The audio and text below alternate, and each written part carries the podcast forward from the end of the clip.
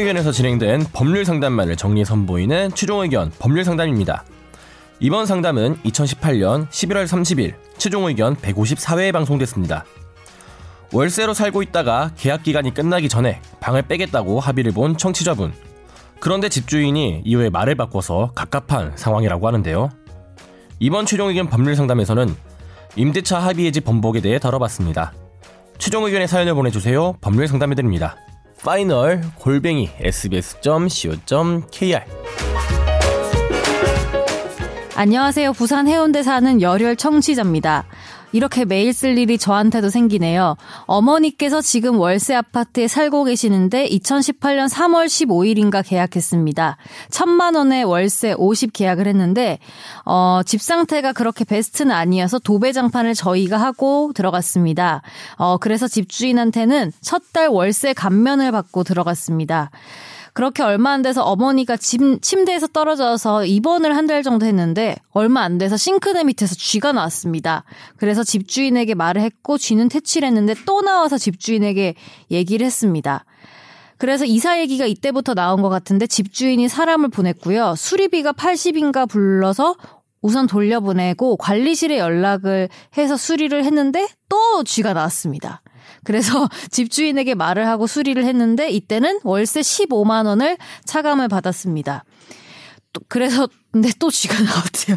뒤가 쥐가 또 나와서 관리실에 말하니까 해줄 수 있는 게 없다고 하고 집주인이 관리를 잘못한 거 아니냐 하더라고요. 그래서 긴 의견을 나누고 이사를 결정했습니다. 저희는 전셋집을 구하고 집주인과 이사 날짜까지 결정하고 계약을 했는데 어, 집수, 집주인은 집수리를 하고 12월 이사 나갈 때 보증금을 준다고 했습니다. 그런데 오늘 갑자기 전화가 와서 수리했던 전화번호를 달라고 하는데 어, 왜 안 주냐, 정말 수리했냐, 꽃두리를 잡더니 계약서대로 12월이 아니라 3월에 보증금을 빼주겠다. 월세도 내고 살아라. 라고 하는 겁니다. 말다툼을 좀 하다가 우선 알겠다고 전화를 끊었는데 전에 수리했던 사람 번호를 알아보니까 도저히 알 수가 없고요. 어, 그래서 집주인에게 수리했던 사진과 쥐 잡았던 걸 오늘 보내줬습니다. 억울해서 시간과 돈이 낭비가 되더라도 법정 다툼을 좀 해야겠다는 생각이 들어서 메일을 써 보는데요. 전화상 집주인이 이사 오케이, 이사 가면 집수리 하겠다 해서 저희가 전셋집 계약을 하고 계약금을 치른 상태라 저희가 피해를 봤다고 생각이 되는데 좋은 의견 부탁드립니다.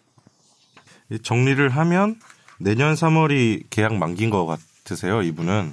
네. 그런데 이제 여러 가지 지등 문제가 있어서 12월에 이사를 가겠다. 그래서 집주인도 오케이를 하셨고 석 달 남겨놓고 네, 석달 남겨놓고 오케이를 하셨고 그래서 새로운 전셋집을 구하고 계약금까지 넣었는데 갑자기 집주인이 우리 3월에 보증금 돌려주겠다 못 주겠다 이렇게 나오신 것 같은데 예. 그러니까 이분이 지금 어떻게 해야 되냐는 이제 음. 질문하신 건데 지금 보니까 집주인이 그 임대차 계약을 합의해지한 거에 대해서 갑자기 자기를 번복 그러니까 한 거를 번복하신 것 같거든요.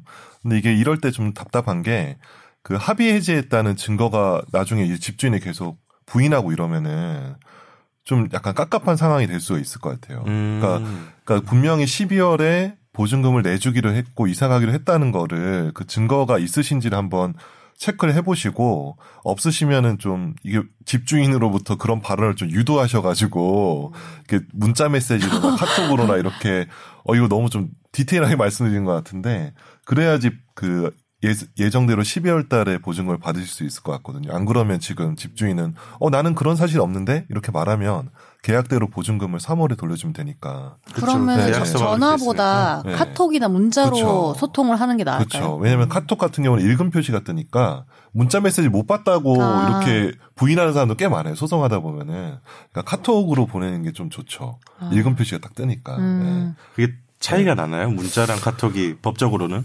뭐 이게 기본적으로 이제 살아 이게 어떤 메시지나 이런 것들을 이제 읽어야지 이제 인식을 했다라고 이제 판사는 보거든요. 근데 이제 문자 메시지 같은 경우도 보통 판, 뭐 소송마다 좀 다르긴 한데 음. 통상적으로 요새 스마트폰 같은 경우는 이제 메시지 딱 뜨잖아요. 뭐 네. 이렇게 안 읽음 표시 뭐 2, 3 이렇게 뜨기 때문에 그런데도 이제 뭐 아무리 스마트폰을 안 쓰셔도 그걸 안 읽는 사람은 잘 없죠. 그래서 메시지도 도달했다고 보시는 경우가 많은데 음. 제일 좋은 거는 카카오톡이 전 좋은 것 같아요. 저는 소송에서 좀 많이 활용하는 편인 것 같고. 네. 근데 만약에 네. 그거를 못 끌어내면요? 어떻게 되는 거예요? 그냥 살아야 되는 거예요? 답답해지는 거죠. 지금 좀 불리해 보여요. 그김 변호사님 말처럼 뭐 입증의 문제인데 입증이 안 될 때는 원칙으로 돌아가는 거니까 원래의 보증 그 임대차 기간이 끝나는 시점이 될 거라서 다만 그냥 좀 고민을 해보면 이제 수리하신 분 전화번호도 지금 없고 근데 이제 이럴 수도 있어요. 그러니까 직접 증거가 있으면 좋은데 그 뭔가 합의해지가 되면 우리 청취자가 어떤 액션을 취했을 거 아니에요. 뭐 예를 들어서 나간다는 이사를 알아본다든지 그럼 뭐 부동산에 알아봤을 수도 있고 그 과정에서 자기가 어떤 말을 전했을 수도 있잖아요. 네. 뭐 이제 그게 완벽한 증거는 아닌데 음.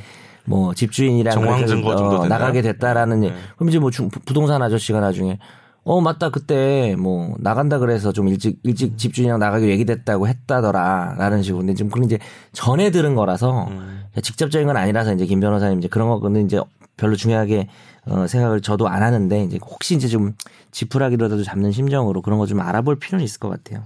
근데 너무 속상한 게 이런 거 듣다 보면은 나도 무슨 일 있으면은 꼭 녹음을이나 기록을 남겨야겠다고 생각을 하거든요. 이런 사연 보면은 그쵸. 앞으로도. 근데 너무 슬픈 것 같아. 일일이 그렇게 내가 누군가를 만날 때 대응을 해야 된다는 아니 그렇게 게 해야 돼. 나도 지금 다 녹음하고 있어. 너무 약간 슬픈 너랑 것 같아. 너랑 얘기할 때. 아, 지금 지금 이거 다 녹음되고 있잖아요. 그렇, 아. 청소하고 있어요. 아, 괜히, 괜히 녹음했네. 바보 아니야? 전화 녹음을 말씀하시는 거죠? 네, 저는, 네. 사실 근데 그게 불법성이 또 있어요.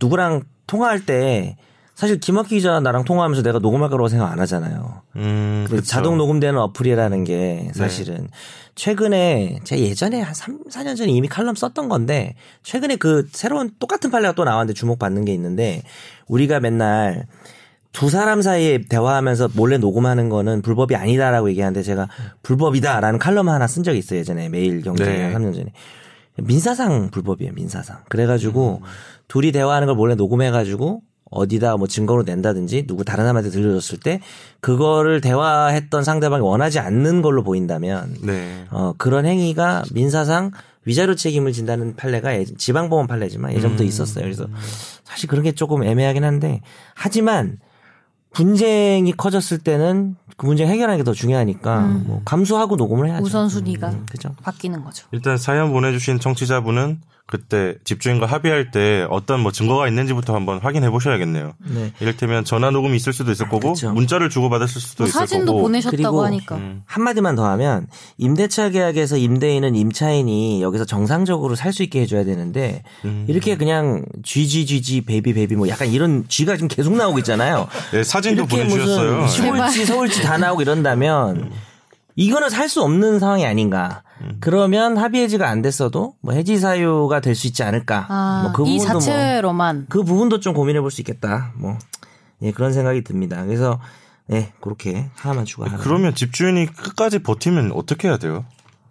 쥐를 풀어야지 집주인한테. 집주인 집에요? 네. 니도 당해봐라 이러면서 씨. 어, 미안합니다.